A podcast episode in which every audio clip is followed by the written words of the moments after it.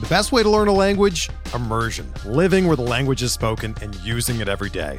But if that's not in the cards this year, you can still learn a language the second best way, and that's with Babbel.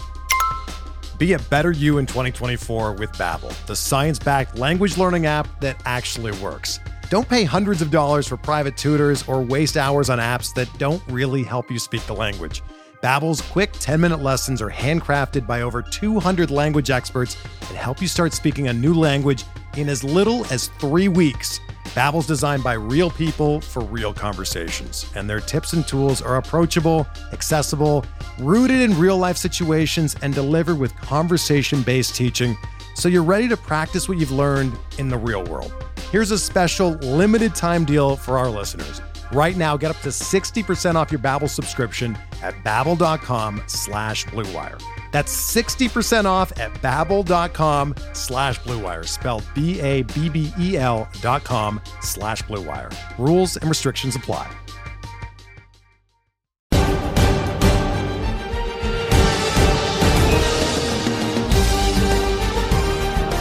Welcome to Hacks and Jacks, a fantasy baseball podcast. I am Joe Galena. Acknowledge me and acknowledge this man right here, Scott Chu. That was beautiful. I love that. Open like that every time. Hey, you know, I, I, w- I was watching uh, War Games last night, so I'm, I'm into the, the wrestling thing right now. So uh, ro- that's Roman Reigns' uh, little quip there. So Acknowledge me.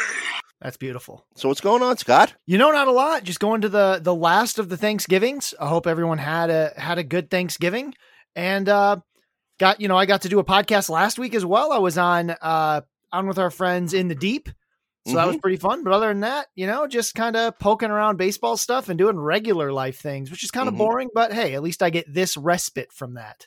There you go. did, did did I uh, see correctly? Did you get a some new ink? Yeah, yeah, I've got a little dinosaur tattoo now on my arm. My uh my wife just started doing fine line tattoos. So she needed a canvas and uh, I provided a forearm to be that canvas. So every week we could uh, expect to see something new on you as as she kind of you know uses you as a billboard. Uh, you know, maybe not every week, but several times, several times. oh, good stuff, good stuff. So uh, glad to be with you. Just uh, as a reference point, we're recording this on Sunday, November twenty seventh, uh, the end of Thanksgiving weekend, as we head into the uh, winter and holiday season. So uh, we're going to talk second base and.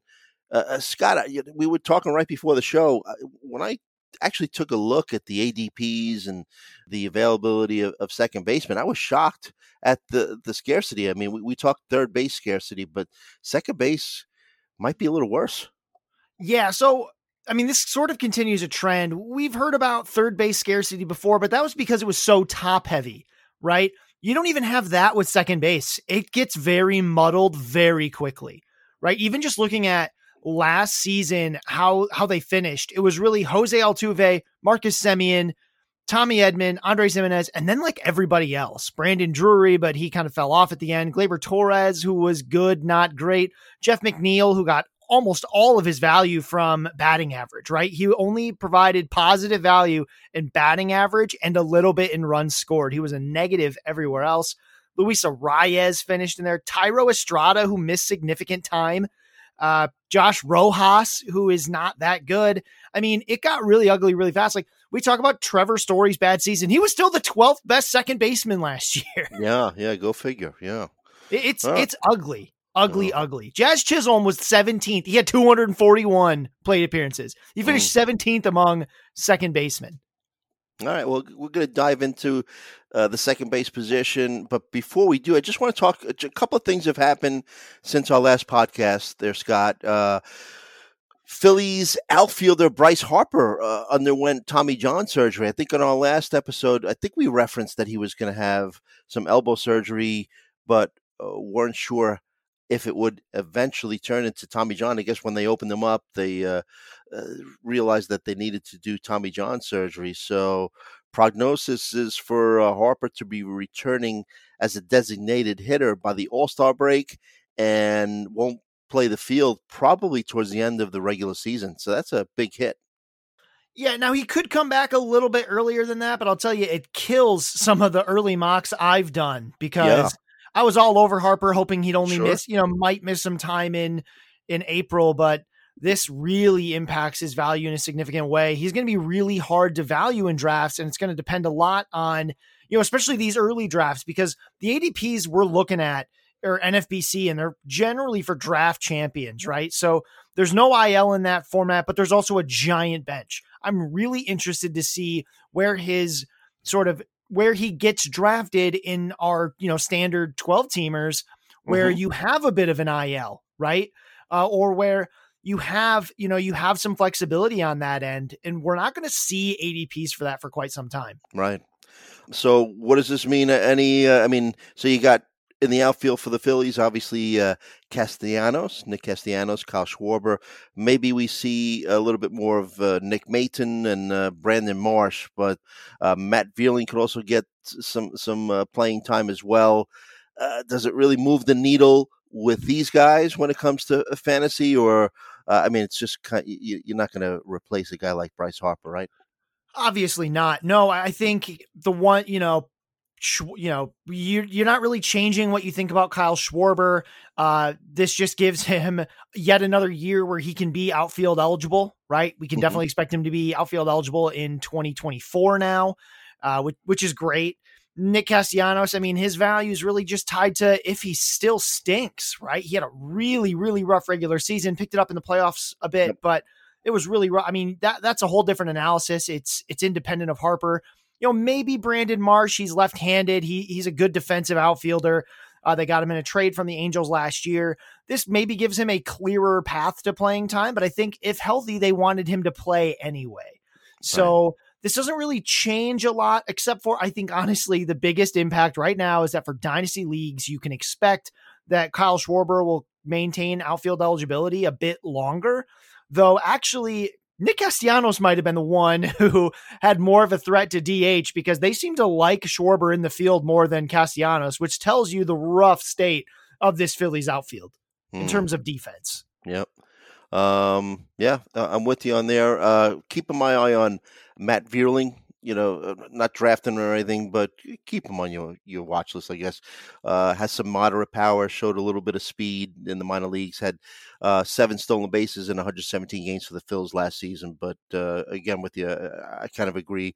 Uh, not much you know moves the needle here in terms of, of, fantasy uh, regarding the Bryce Harper injury when it comes to his potential uh, replacements. But um, Hunter Renfroe was uh, traded to the Angels, where he'll probably slide in as the team's right fielder. So, uh, looking at his stats over uh, the past couple of years, I always knew uh, that he was a, a really good power hitter, 30 plus home run power. But he's actually picked it up in the batting average area there, Scott. Past couple of seasons, he batted uh, 259 in 2021. Last season, he batted 255, hit 31 homers in 21, 29 homers in, in 22. Good hitters park, right? Angels playing a, a nice hitters park. Um, so, what do you think about the move? And at this stage, can we drop uh, Jo Adell? Is, is the Jo Adell uh, era over? I mean, Jo Adell. I mean, for some reason you're still ros- rostering. Yes, right. Like several players seem to have jumped over him uh, on there. He might find ways to play, but it's not going to be easy. You can, you know, he's going to just be a name that you can keep around in the back of your head. He might, you know, he might end up getting traded somewhere or something like that. But a- as long as he's an angel right now, the path to outfield playing time just isn't there without injuries. Of course, Mike Trout, Mhm. Taylor Ward both missed significant time with injury last year. So we'll see if he can find a way in. But you know, they've made a couple. They've made a couple little scrappy moves. Uh, the Angels have. They you know they picked up Gio Urshela. They're getting Anthony Rendon back. Uh, Hunter Renfroe. I, you know, I like this move for them. It gives them another reliable power bat. Uh, Mhm. They just haven't had reliable bats to stay healthy, outside of you know Mike Trout, who has not stayed healthy all that well. Shohei Ohtani, obviously, you know, I like Taylor Ward bouncing back. Renfroe, I think, could soon be hitting fourth or fifth in this lineup. Right now, roster resource has him at sixth behind Ward and Rendon. I wouldn't be shocked if they move him up because when the guy gets hot, I mean, he can absolutely rake. He, Oh, yeah. He's also interestingly the yet another first round pick they've added to this team, right? They've got they've got a bunch of first round picks, but most of them aren't theirs. but mm. uh, you know, they do uh they also have Mickey Moniak, who uh, who they picked up last year in that trade for Brandon Marsh. So, you know, Renfroe comes in, he's another right-handed bat. They already had a lot of those. I'm not like it doesn't really change his value though because like you mentioned, he is a he's a big power bat who has okay batting average, and that's a big right. deal. Mm-hmm. Right. Mm-hmm. You know, there's no speed. The counting numbers were way down from his, you know, his his big year in Boston, but you know, I, am not really chalk. I'm mostly chalking that up to just you know he did miss about 30 games last year uh, with you know just ailments and things like that. So the plate discipline is surprisingly good for a hitter with this profile. I mean, he's a slugger, but he walks about in you know a little more than average. He strikes out much better than average, only about 23% of the time now. Uh, you know, I'm a big fan. This really this doesn't really change anything though cuz again, he's going to continue to hit somewhere behind the 3-4 spot in a in a lineup that is top heavy. Right. All right. Um, one last piece of news, and it's really uh, not nothing earth shattering there, Scott. But uh, Carlos Santana signed a one year deal with the Pirates. I, I, think it's more of a, you know, it, it's a good real life signing. I think for the Pirates that they get a uh, a veteran presence in the clubhouse to help some of their young players out. But I think the time for his uh, fantasy contributions is is, is past. You know, he he really turned it on in, in the second half after he went to Seattle and uh, you know did he did some things right. He hit for power. Why this team wanted a 36 year old uh, DH first baseman is beyond me. This team continues to make you know perplexing sort of signings, but they've actually done a couple things this winter in terms of not trades. Uh, they did make one trade. You know, they got Ji-Man Choi from the Rays, who also plays first base. But mm. they they did some weird waiver stuff, right? They picked up Lewin Diaz, who's a, a, left-handed first baseman. He was with the Marlins. He's got big power. I think they're interested in what they can see with him. From your from your Yankees, Miguel Andujar ended yeah. up on this Pirates team. Uh, he, you know, he's not quite 28 years old, but he, it's been several years since he's been relevant. This is not going to be a good team, but really, this team seems to be doing the old like throw it against the wall, see what sticks. Carlos Santana does give them at least one veteran on this team. He's the only person projected uh, to be older than tw- who to be 28 years old or older, except for Ji-Man Choi and then, of course, Carlos Santana. They're the only two guys on the hitting side of this projected 25 man roster to be older than 28. So at least they're doing something. Right. Mm. They're they're yep. finding some they're trying to find something. This team is still several years away. The the you know the rotation is really rough right? Like I think most people would struggle to name more than maybe two or three guys in it: Roansy Contreras, Mitch Keller, JT Brubaker, and then Johan Oviedo, Bryce Wilson. Uh, and then you know they might have some guys in the minors that I'm not thinking of because I don't follow. I mean, yeah, they've got Luis Ortiz, I guess. I don't know who really that is. I mean, just like a bunch of a bunch of not much. But mm. Oh, I'm sorry, Luis Ortiz is actually a, a, decent prospect, but Mike Burrows is not. Uh, Cody Bolton is not. They got a lot of sort of also rans. But you know, it, it's interesting in that Santana will play. This is an NL only sort of thing, but you never know. This team has a lot of big, you know, guys who kind of swing the bat, who can hit for some power. I'm more interested to see what Ke'Bryan Hayes does. I didn't even rank him in my top 200 hitters.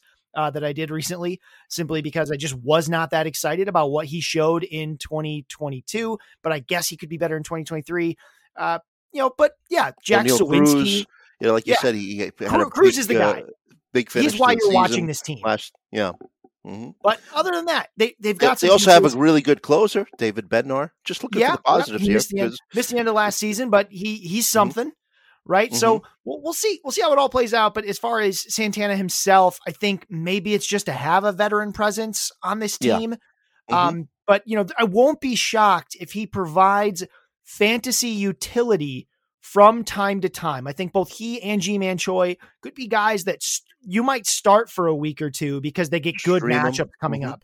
Or, mm-hmm. you know, Jack Suwinski, same thing, super free swinger, but could provide some value. Even Rodolfo Castro on this team provided some value at times. Mm-hmm. So we'll see. This team, this team will be one that we talk about because some guys are going to get chances to hit third, fourth, fifth that would not make other rosters. And that volume alone, I mean, Santana's going to play every day. That volume alone gives him some sort of fantasy value, just like not very much. Right, right. Um, okay. Well, like I said, uh, basically more, I, in my opinion, more of a a veteran presence because I, I, remember when he was with the Phillies, right? Didn't he like call out a bunch of players who he felt weren't like putting their, uh, you know, giving it their all and were busy playing video games instead of, you know, prepping for, for, for games, whatever. So, uh, but that's a good analysis on your part of uh, the Pirates. And it just, uh, unfortunately, just seems like it's been several years since uh, they've been trying to rebuild. So, really good franchise, good you know, great ballpark. I'd love to visit it. So hopefully better days for the Pirates. Oh, uh, before we move on, Scott, just want to give a quick Aaron Judge update. Judge supposedly met with the San Francisco Giants this week. Giants uh, pulling out all the stops, even got NBA superstar Steph Curry to tell Judge how great it is to play in the Bay Area. They were texting back and forth. Uh, even former longtime Golden State Warrior Chris Mullin got involved. He told uh, Judge, he says, "Hey, you know, you're breaking Gehrig's home run record, and then uh, they're giving you the Bronx cheer during the playoffs. Man, it's uh, time to go." Well, uh, don't listen to him, Aaron. Please don't. Um, well, the Yanks are serious uh, about re-signing Judge. He's had conversations with owner Hal Steinbrenner, and the Yanks have made Judge a new offer I'm going to make him an offer he can't refuse. Yeah, I'm, I'm sure it's a generous one. And uh, for one thing, this Yankee fan hopes it's an offer that keeps him in the Bronx for a long time. Let's get on to second base there, Scott. And uh, man, the second base position, you know, we're missing. At one point, uh, we had Trey, Trey Turner who had shortstop and second base eligibility, right? You brought up in, in the, the notes we were sharing uh, before the show, you brought up Mookie Betts having second base eligibility.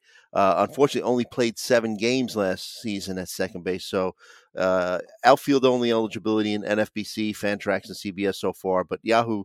Uh, very liberal, so he'll he'll be Yahoo. Uh, Yahoo uses that five uh, it's 10 appearances or five starts, yeah. which is a little harder stat to get your hands on. But, um, you know, the fan, uh, you know, different auction calculators and things like that do a decent job trying to tell you how that works. Mm-hmm. Uh, so if you use like the Fangraphs auction calculator, they talk about starts to qualify at position for position player. If you put five, you'll get the full list of guys who qualify at second base. I mean, the biggest thing about second base is just how you know how many of them are eligible at other positions. It's a little different this year if you're looking at like 20, you know, the the 20 appearance qualifiers, like in NFBC, Fantrax, Yahoo, we have more second base only guys. But mm-hmm. when you mm-hmm. go to like Yahoo or something like that, you're looking at almost everybody qualifies elsewhere, which is really something we saw last year. Less of it this year, but yeah, it, we're not going to talk about Mookie Betts that much. We'll talk about him in outfield, but in yeah. leagues in Yahoo leagues where Mookie Betts is available, he actually should move up your board. He is by far the best second baseman available. Agreed. I'd have him at five or six dollars more than any other second baseman, at least. Mm-hmm. Um, but you know, otherwise, it it starts, you know, it starts fine, but it just it's going to feel real average in a hurry. Yeah, yeah. So NFBC top three guys going. I was I was a little surprised to see Marcus Semien number one, followed by Ozzie Albies and Jose Altuve. Uh, in my opinion, I, am thinking Altuve has the highest floor from among these these three. Uh, stole some bases again last season. Had 18 stolen bases. The power is still there. Had 28 home runs and the batting average uh, of 300. You know, basically he has the highest floor, I believe, of, of these top three guys, like I mentioned, Semien and Albies. Yeah, absolutely. I mean, Altuve did finish as the number one first baseman last year by you know a, safe margin, probably over a dollar, depending on exactly what your format was. I think a lot of people are are hoping that you know Marcus Semien functionally lost a month, month and a half at the beginning of the season. He was putrid, right? Mm. He stole some bags, but otherwise he was just awful. So, but but after that point, he was the best second baseman uh, in fantasy pretty consistently for the rest of the year. I think there's some hope that he doesn't lose that time and, and he puts up a little better numbers. The Rangers especially are, at home, Scott. Scott, the guy yeah. batted he batted two ten at home uh, versus 285 on the road. Yeah, so Texas has become a pitching friendly ballpark uh, since they've made those upgrades to it in the last few years. But you know, I don't I don't really begrudge anyone for taking one over the other, uh, particularly because both are going to be second base only in most formats. But you know, he they're they're both. I mean, they're all good. I'm not going to sit here and like really split hairs here. I'm probably taking Altuve, but I admit mm-hmm. that it's very close. Albies being drafted uh, you know, the ADP less than one pick after Jose Altuve. That's surprising to me, if only because Albies was not that good when he did play last year, right? I mean, that mm-hmm. was sort of the thing is that he was not very good before he went down for injury. The injury almost gave Atlanta a reason to look elsewhere because he was a dud for them to start. Mm-hmm. Now, maybe it had to do with some kind of injury and, and things like that, but um, you know, he's he's almost it's weird to call it, but it's a risky play. And I'm one of the reasons, in fact, the only reason I think he's going so early is because of the the lack of depth here at second base. Mm-hmm. Same for the guy going right after him in Trevor Story. Yeah. Right? Yeah. Or I'm sorry, uh, Jazz Chisholm and then Trevor Yeah, Jazz, yes. Also, Albie's uh, injury obviously got us a chance to see Vaughn Grissom, who uh, played pretty well. We spoke about him, uh, I think, two episodes ago uh, when we talked about second year players. But uh, are you confident in a bit of a uh, bounce back for Albies, or you know, do you think that maybe you know we've seen the best of him and he's kind of plateaued, and um, you know what we've seen is what we're going to get because the batting average has really come down over the past couple seasons. I'd say the most telling thing and the thing that has me surprised is that if you look at the steamer projections, they put Ozzie Albies as the tenth second baseman. Mm right? So they are not super confident. They're, you know, they're showing like uh 20, you know, Steamer's got 21 home runs, 13 stolen bases and a 260 average. Like mm-hmm. that's not bad, but that's Gleyber Torres. Right? right. Like that's yeah. that, that I mean that that's just a different tier of player than I think what people are drafting it likely because they're remembering that in 2021 the guy hit 30 home runs and stole 20 bases. Yeah. Right? If that's the version of Albies you think is real right? I wonder if that's like the peak season and he goes back to being that 2018, 2019 guy, uh, which is a good batting average, 25 home runs, 15 steals kind of thing. But if you think that that player's still in there, which again, he was not last year, hmm. right? I mean, last year we saw him for 64 games, eight home runs, three stolen bases. The plate discipline was good, only hit 247, a sub 300 OBP.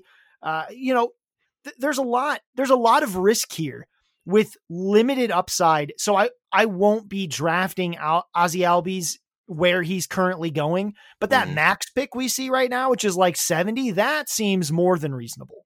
Right. Uh, next player, uh, he's the fourth second baseman coming off the board in NFBC drafts. Jazz Chisholm, who you uh, referenced earlier in the show, uh, 51 ADP, 28-67 min max. Missed some time due to injury, but was hitting a ton of home runs. He was on pace to hit uh, about 35 home runs. Had a 282 ISO. Uh, league average, by the way, is 152. Uh, also had a 139 WRC plus. Steamer projects that he'll hit 28 home runs, 26 stolen bases. Strikeouts are an, an issue and continue to be. Uh, he was striking out a little over 27% of the time uh, last season. Yeah. So the first thing is he didn't miss a couple games. He missed 100 games. Yeah. Right. He only played 60 games last year. And that that's really where all of the question marks come in. Jazz Chisholm, he can hit right? He can run, he can do all that stuff, but he can't always play. Right. That's and that's really that's really the issue there. Um, I was really hoping to see that, like, you know, I, I look at the rolling charts. Whenever I see a guy with a, high, a young player with a high strikeout rate, I go to look at those rolling charts. I go to see what kind of peaks and valleys. And actually, towards the end, he was striking out a ton right? So there was there was a time last season when he wasn't striking out that much and it looked really really good. Of course, as he gets closer to finally going out for the rest of the year, that strikeout rate was hovering around 40% over 15, you know, a 15 game rolling average. That's pretty scary. So there's some definite batting average risk there, but every time the guy gets on base, they're probably going to try to send him. Uh, he's, you know, obviously a lot of power, a lot of speed. Hit tool is the question mark. The stats will be a bit of a question mark as the Marlins are not a great team, so the counting stats could suffer here and there. But uh, there's certainly a chance for him if he play. If you told me he was going to play 150 games, I would. I don't think it'd be that outrageous to call for a 30-30 season. That's the upside you're playing for, mm-hmm. right? And he'll hit like 250, which is fine. Right. Right. Right. Uh, there's that kind of talent there. It's just a matter. I mean, the injury risk is massive at a position that is bereft of talent. The replacement level is horrible. Hmm. Right. So I think if you draft Jazz Chisholm Jr., which you can, you you absolutely can, the big question is going to be um, who's your other second baseman, right? Who's the other guy you're going to plug into second base when he misses 30 games, right? Because if you don't have the answer to that question, you're putting a lot of risk on your team. Hmm. Yeah, good point. Um, let's move on to Trevor Story, who uh, you you mentioned real briefly a couple seconds ago. Very tough first season with the Red Sox. Uh, and that's obviously going to fuel the narrative that Rockies hitters don't produce outside of Coors Field. But you look at his career O swing rate, that's the percentage of pitches that he swings at outside of the strike zone, had a 37% O swing rate. League average, by the way, is 32.6 had a 31% K rate. You know, plate discipline was obviously an issue, but you after one he got off to such a, a tough start, like was he pressing? Strikeouts had been a big issue for him early in his career, but he kind of got them under control. Uh, still was on pace for about a 25 homer, 20 stolen base season, only played uh, 94 games. And I don't know if you take this into consideration, moved from being a shortstop from his time uh, with the Rockies to being a second baseman with the Red Sox. From a personal point of view, from from watching ball, uh, you know th- that really affected Gleyber, where uh, he was a natural second baseman and then was asked to play short, and supposedly that really affected the rest of his play. So you got to wonder if maybe that was part of it as well. I mean, yeah, it could very well be. The human element is always a sort of difficult one to pick up on. I will Yeah. say what one thing we saw from Trevor's story were these really weird peaks and valleys, right? So he would go through, I mean, he had his first month of the season truly abysmal, right? 68 WRC plus is probably all you need to know. His OBP was 297, his slugging was 299. When you see an OBP and slugging about the same, it means all of that slugging is coming from singles, right? Singles and mm-hmm. walks. That's all it is, right? There was no absolutely no power to his game.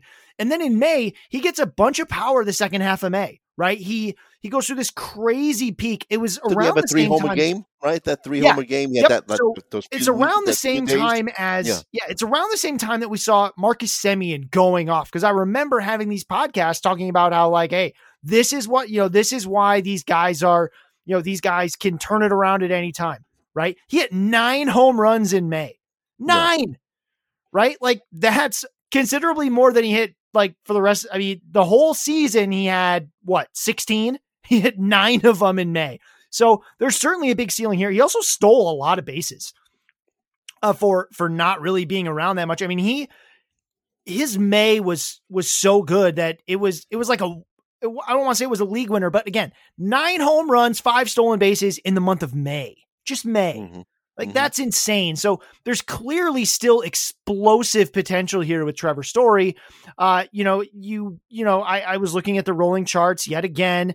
Um, the strikeout rate one actually didn't look as bad as you think, right? Like he he didn't have the same. You know, he has every year he has these big volatile swings in strikeout rate where he'll go from a 15 game rolling from like 13 up to 40 right Mm. over the course of like half a month. He just starts striking out all the time. He it was actually a tighter band this time. It just was it was just elevated so he was striking out more. You wonder if that's pressing. You wonder what it is. Um you know batting average is probably going to stay down right? That's the biggest thing Coors gave him. He was a Mhm. 290 hitter for his last 3 years in Coors I'm sorry, uh, three of his last four years in Coors, uh, between 2018 and 2020. Uh, you only hit 251 in 2021. That's closer to a batting average I would expect. Uh, Mhm. The strikeout rate probably should get a little better. It might be worse than it was before, but it should be under 30 somewhere. I like Steamer's projection there, about 26.7%. Uh, I I actually kind of like the projection overall, right? 23 home runs, 27 or sorry, 17 stolen bases. That Yep. sounds about right. Yep. Um, you know, I think that's a that's a good way to hedge that bet. And when you do that, you end up with a guy who, you know, looks to project inside the top eight or nine second baseman. Right. so right. is you know is this early to pick him? Yeah, but the ceiling, of course, is higher than this. And again, second base is terrible. So I Mhm. can see why people are going out on that limb to to grab Trevor Story and, and hope that he does a little better. And he's going to maintain, obviously, his second base eligibility throughout this season. But there's a chance that he goes back to shortstop uh, because Xander Bogaerts is a free agent. And uh, obviously, if the Bo Sox don't sign him, looks like uh, Christian Arroyo would take over at second and Story would play at his natural uh, position, which is shortstop. So we'll see what happens there. Uh, Tommy Edman is the sixth second baseman coming off the board in NFBC drafts. Uh, roster resource has him playing shortstop this season with Brendan Donovan taking over at second base full time. We'll see what happens there. But uh, what could you say about Tommy Edman? Pretty much consistent production. Had uh, 30 stolen bases in the 2021 season, 32 stolen bases in 2022.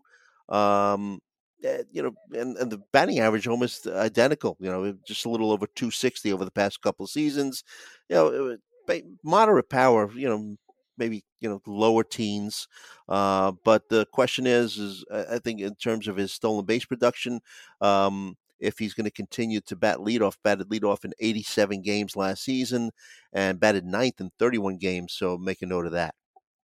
Yeah, that that was very I mean, I thought that was that was kind of interesting the way that that panned out and 21 of his steals come from those 87 games batting first, right? Yeah. Those Mhm. 31 games where he batted ninth, he only had two steals, hmm right? And th- that's not going to cut it, right? So almost all the steals come from batting first or second, which makes a lot of sense. That's just kind of how stolen bases play out, more opportunities, things like that.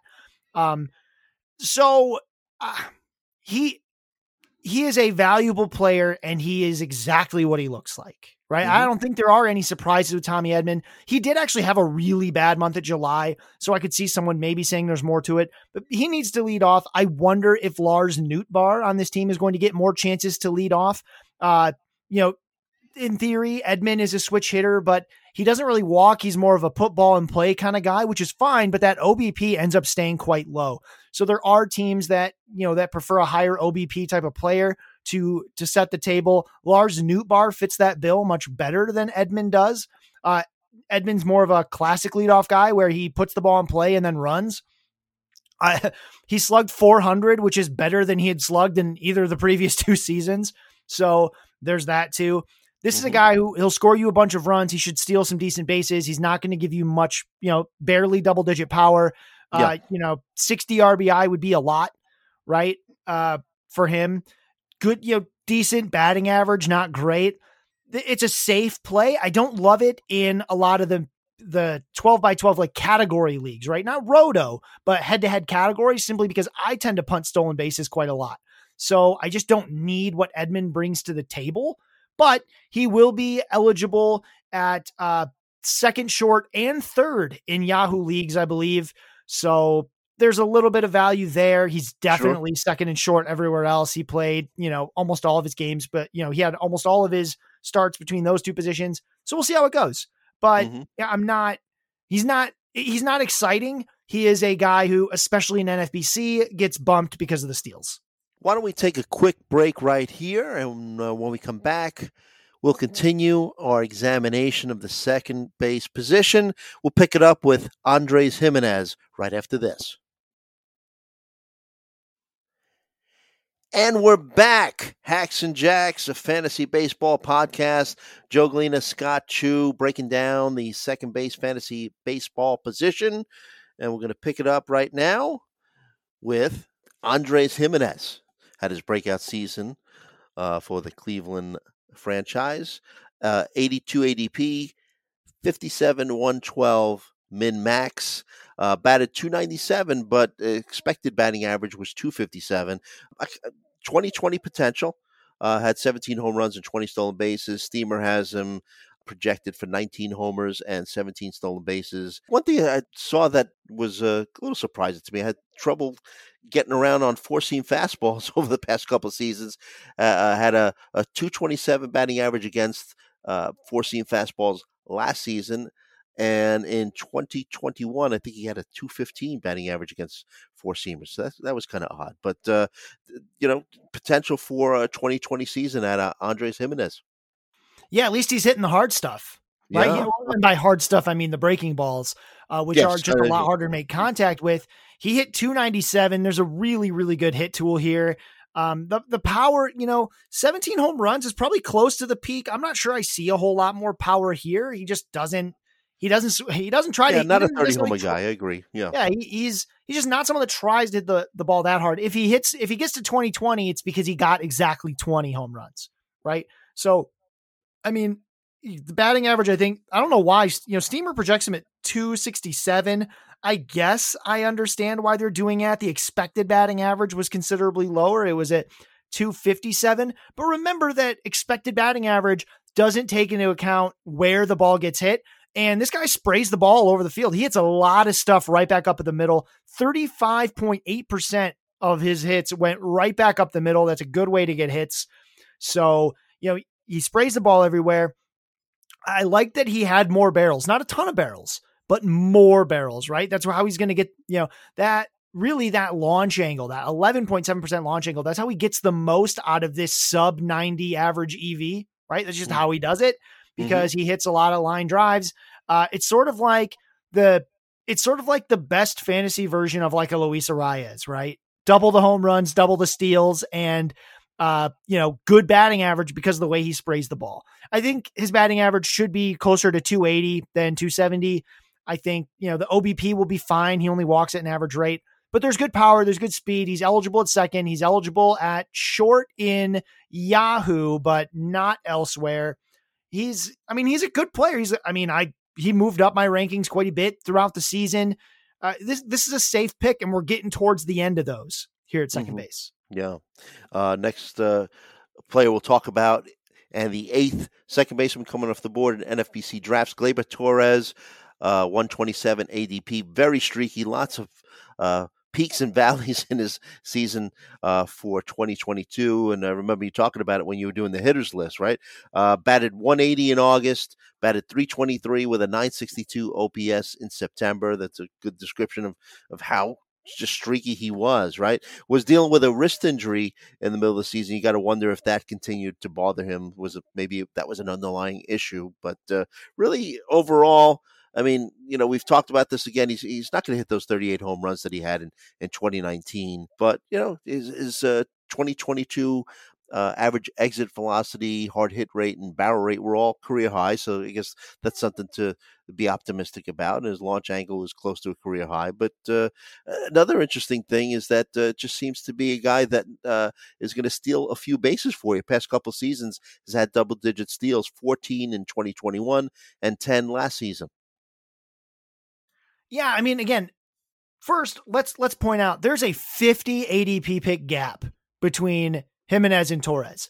Yeah, That's a, I mean, that is a cliff, right? I mean, people just stop caring about second base at that point, and it's not like everyone's got one, right? This is the eighth one off the board, so uh, that that is kind of interesting to me. I his his streakiness made him difficult to deal with in in leagues, right? Because something was always off, right? Like power, like power was there, but then he didn't steal any bases. And then he stole some like his his month of June was pretty good. He had four steals, three stolen bases, and a 244 average. Right? Like something always had to give for for Gleyber Torres. He never had like all those tools working. To me, if you get 90% of what Gleyber Torres gave you last season, which is just over 20 home runs, hopefully double digit steals, and 70 to 80 runs, 70 to 80 RBI, right? And and that 250 to 260 batting average. If you get that, this is a worthwhile pick and it's something you should be very happy with. Right now, Steamer actually projects him to be the number five second baseman, though a lot of that is going to come from just volume and okay contributions across the board. Right. He ends up, you know, Steamer projects him to be a positive in just about everything except for RBI, where they have him as like neutral. Uh, and again, they are projecting him to to do better, but that's because they're often projecting him to do better than last season. I'm not sure I see that.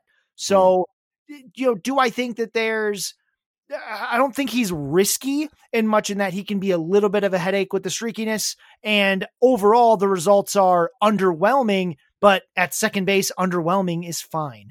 I Mhm. probably won't be drafting him because if I don't get one of the top couple guys, I'm probably just waiting because I don't see Gleyber Torres all that much better than guys that are going, you know, considerably later, right? Like, how much better is he really than Brandon Drury 60 picks later, right? How much better is he really than Luis Arraez uh, in terms of overall value, who goes at pick like 197, right? Mm. Um, you know, there's there's just there's other guys there, right? Or I'm going to look at other needs, right? Why not just wait? And if I wait until you know wait till later because I'm like, oh well, I'm going to need stolen bases anyway. I'll just grab Jon Berti later, right? Yeah. I mean, it's it's just not it's not that exciting uh, to draft to draft Gleyber Torres, and I think you're going to start seeing that. Like, why not wait even two rounds in an NFBC draft later and you know take a gamble on a Max Muncy or a Brandon Lowe who can be a difference maker because that'll right. never be Gleyber Torres.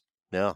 Uh, we're going to get to those guys now. Like uh, Jorge Polanco's next, uh, big time regression after a, a 2021 career season, and uh, you know he had some health issues as well uh, early season back issue, late season knee injury. It ended his season early, uh, only able to play 104 games. If you're looking for positives, plate discipline improved, had a, a 14.4% walk rate.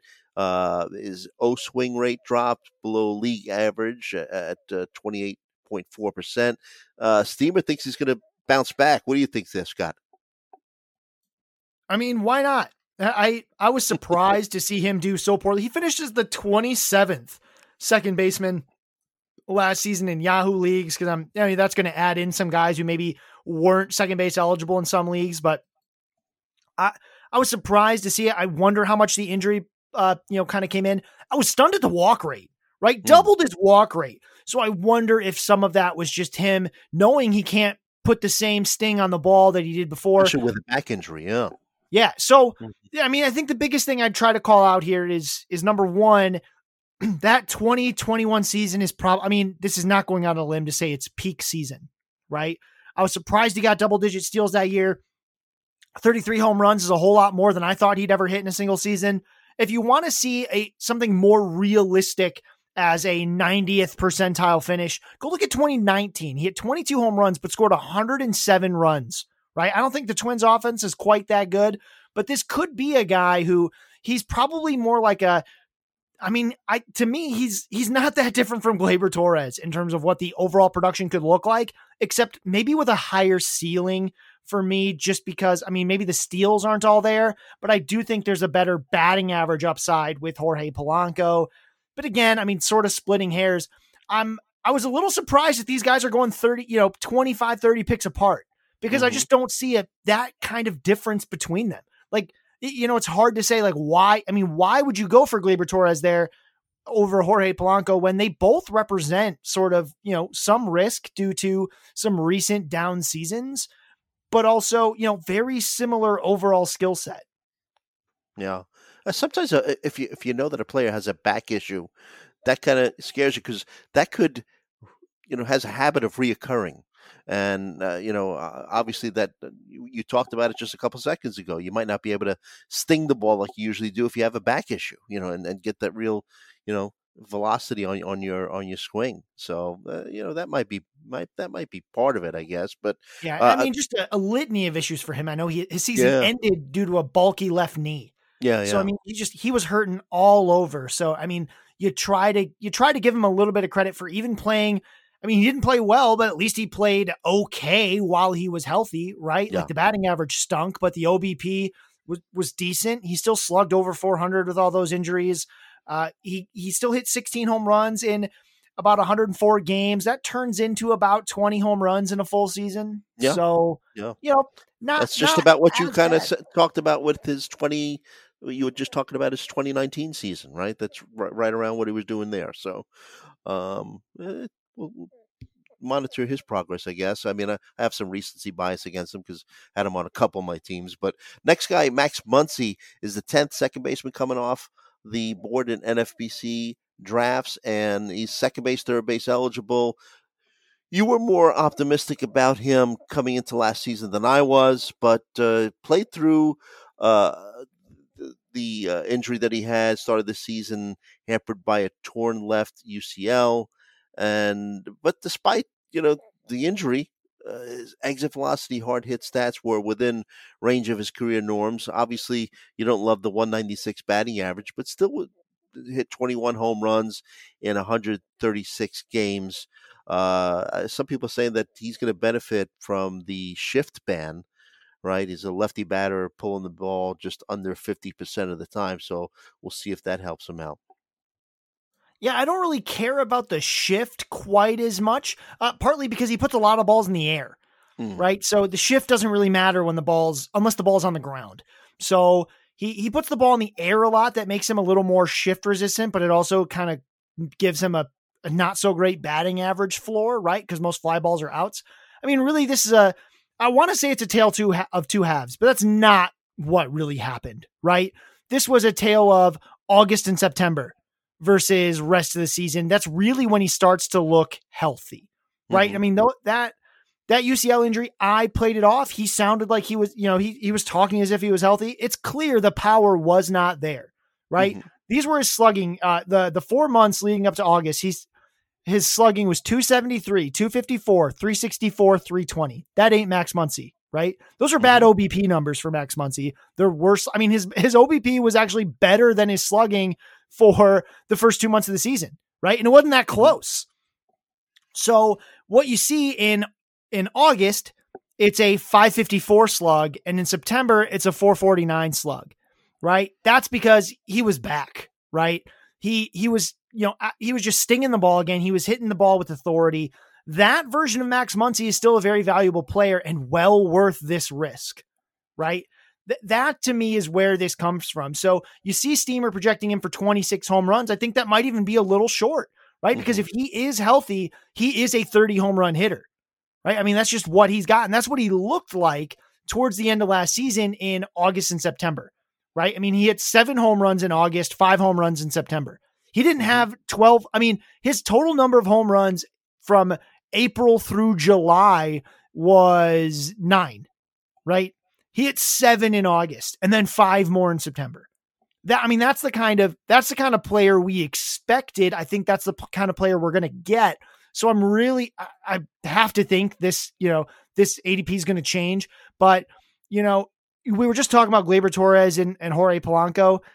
I'd probably take Max Muncy over the both of them in in a lot of formats simply because I'd rather have the power, especially because Max Muncy might also be someone who's more likely to slip. And mm. I should also say this is the like this is the cliff to me, right? After this, it gets really ugly. I mean, the next guy we're going to talk about lost his job and also dealt with health issues. He's been a consistency problem forever. The guy after him, Brandon, I had Brandon Lowe, right? That's who you talking yeah, about. So, so Brandon, Brandon Lowe. I mean, he's going less than ten picks later at 163. Uh, mm. Not to steal your thunder here, but but I mean, he lost his job. He, yeah. he he didn't play that well for many parts of the season. Does he have 40 home run power? Sure, but so does Muncy, and Muncy looked a whole lot closer to it last year than Brandon Lowe did. And Muncy's eligible at third base, hmm. right? So I, am not really that interested in Brandon Lowe unless he really slips in the draft. Uh, Jonathan India is after him at 171. Not interested in him. I just I haven't seen anything what you know compared to what he had his rookie year. I just don't think he's that kind of player anymore. I don't think he ever really was. It was just you know he had a little bit of a breakout, and that's probably it and going almost the exact same time as Josh Rojas. And tell me what people are excited about with Josh Rojas. He's a guy who plays because the the Diamondbacks have a young roster, but those guys are those guys are getting ready, right? Mm. I mean, he stole 23 bases last year. I think that's more than he'll ever steal because he he shouldn't be. I mean, he was batting like at the top of this lineup for most of the season until the end, right? Because more of those young players came in, and then he was batting fifth or sixth that kills his value because it was pretty much all steals. He can hit barely 10 home runs. I'd be stunned if he gets to the 15 stolen bases that Steamer projects, and he he won't slug 400. Right? I mean, there's just not that much here. And this is, you know, that's the 13th second baseman. That's a mm-hmm. starting second baseman. Right. Right? Like that's ugly. That's ugly. And it it's going to just keep getting worse because you just need so many things to go right for the guys that are going to keep going. Like not to just blow through them, but Jonathan India, Josh Rojas, Brandon Lowe. I mean, Lowe is the guy I want of those three because the ceiling is a top five second baseman. Right, 2019. That's what he. I mean, 2019, 2021. He hit 39 home runs. So you, yeah, yeah. you got to wonder if some of that power comes back. But like you said, has had uh, a history of not being productive against left-handed pitching, and he Ray started sitting him against some lefties last year, and you, your guy Isaac Paredes, uh, right? He could take some playing time away from him. Yeah, Vidal absolutely. Brujan as well too. Yeah, I mean, I'm stunned. Steamer's projecting such a great fin. I mean, such a good year for him. They they've got 27 home runs. Right, this guy played 65 games last year. Uh, he played. He's played one year where you know he's got two seasons where he's played half of a year. Right, he did it in 2020 and he did well. He did it in 2021 and he did excellent. Right. 2019 was a good year and that he hit 17 home runs, had a 127 WRC plus, but he only played 82 games. Last season he played 65 games, right? Steamer's projecting 134. That's where that projection is, you know, kind of giving him all that value. I just don't see how that happens, Hmm. right? Brandon Lowe did not finish as a top 30 second baseman in Yahoo last year. In yeah, I like let that sink in. Yahoo, like not like so many. I mean, a lot of guys qualify, but he just wasn't there. In fact, I don't even think he was a top 60 because of how little he played. Yeah. Right. Uh, and of course, he plays for the one team that just doesn't have patience and will absolutely take him out and plug someone else in. hmm The, the Rays will absolutely platoon you if you think it if they think it gives them any kind of advantage. And that's I mean, that's what I expect to happen. Right. So I'm not at all excited about Brandon Lowe. But again, especially in a 12 teamer, if I had to pick between Lowe, India, Rojas, I don't want these safe floor guys. I want to I want to swing for the fences at this point, right? If I'm taking the la- you know, if I'm going to have the worst second base starter, then I want the one who has the potential to be a top 5 or 6 if he plays all year and looks anything like that 2021 version. I'm not Mm. expecting that, but I, I certainly like him more than the rest. But I, you know, obviously not cl- not nearly as much as Max Muncy, who I think has the similar upside, but a much safer floor and a more realistic path to that upside. Right. Uh, another guy uh, that uh, finishes our top 15, Whit Merrifield, really took a, a a big downturn last season and got traded from the Royals to the Blue Jays and, and played even worse. Right. I mean, uh, had a led the league with 40 stolen bases in 2021. Only had a total of 16 last year. Uh, so basically. his overall batting average last season was 250. Uh, this guy used to pencil him in for 290 plus right? So his batting average in 2020 was 282. Then it went down to 277. And like I said, last season, 250.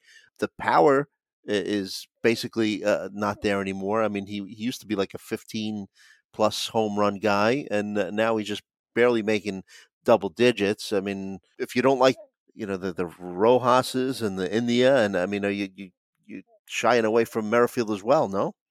So a, a couple weird things. I too also thought he was worse as a Blue Jay, but he actually wasn't. he was he was better. He he was bad when he initially joined the Blue Jays, but Hmm. he ended up having a really good September. Uh, he hit four home runs that month, hit 338 for a batting average. His second half batting average was 271.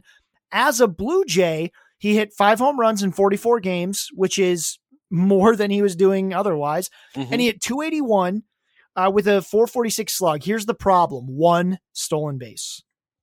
Right.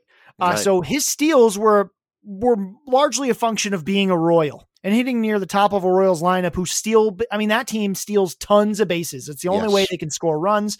Uh, but you know, Bobby Witt took over that role Mhm. right?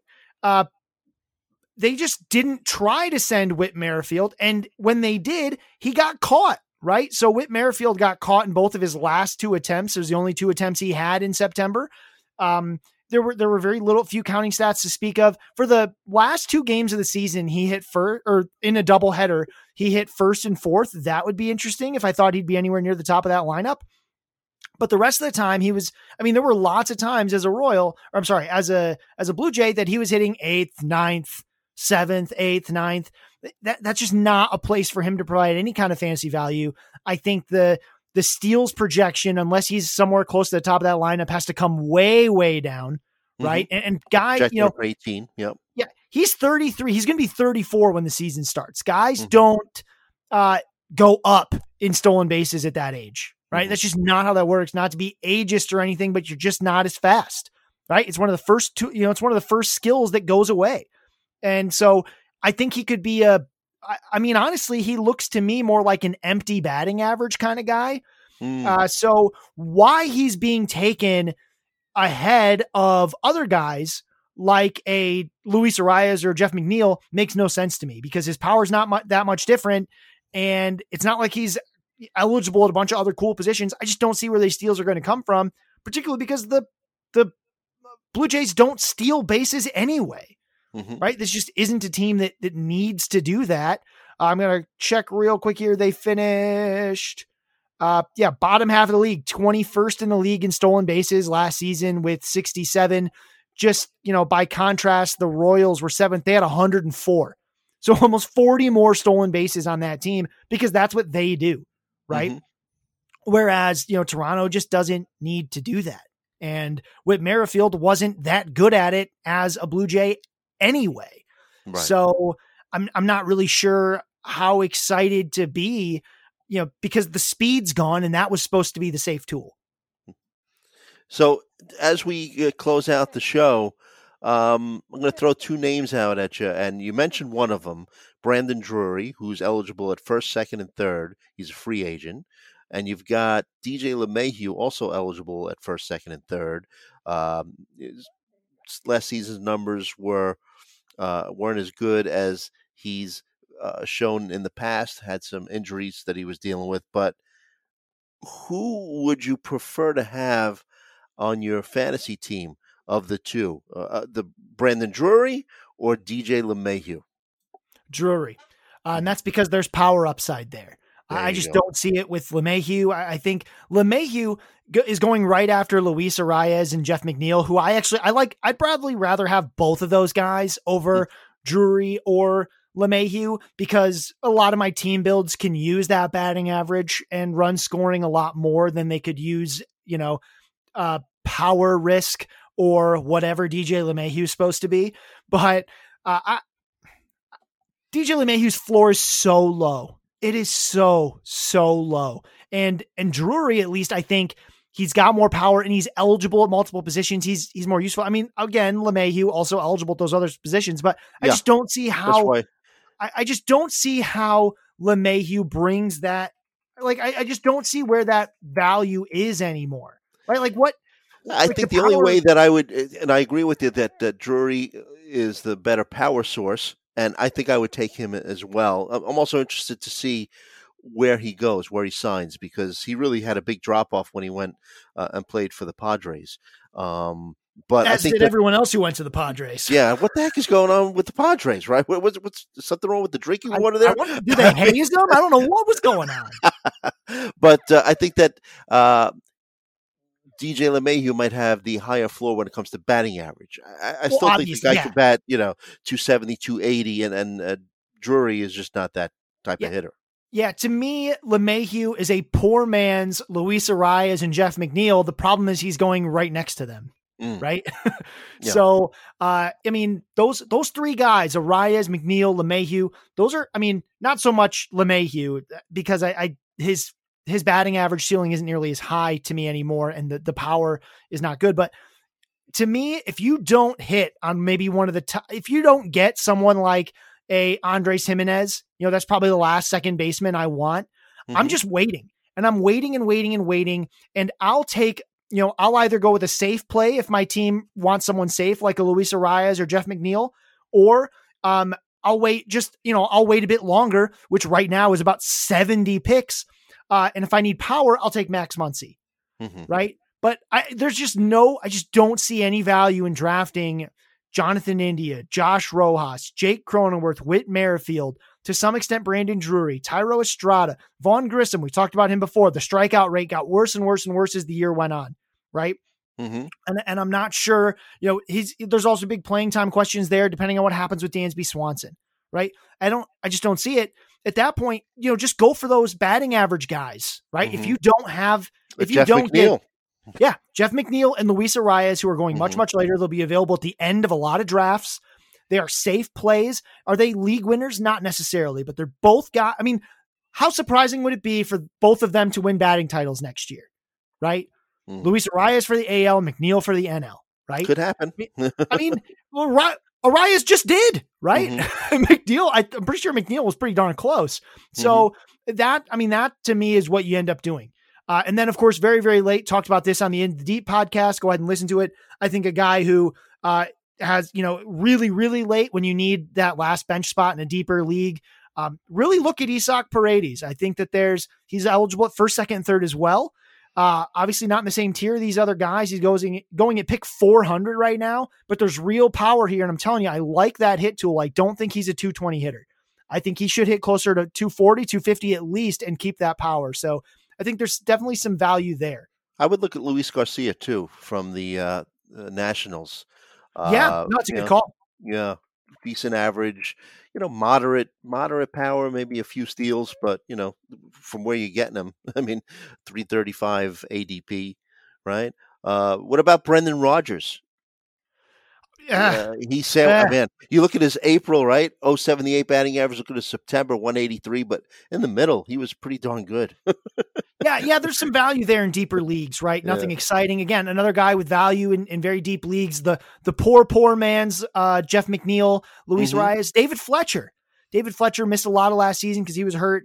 Um, he's going to pick 557 in draft champions. I think there's a little value there, or maybe like a, an empty batting average of a Nick Madrigal right, uh, right. for for the for the Cubs. Jon um, Berti, 41 steals.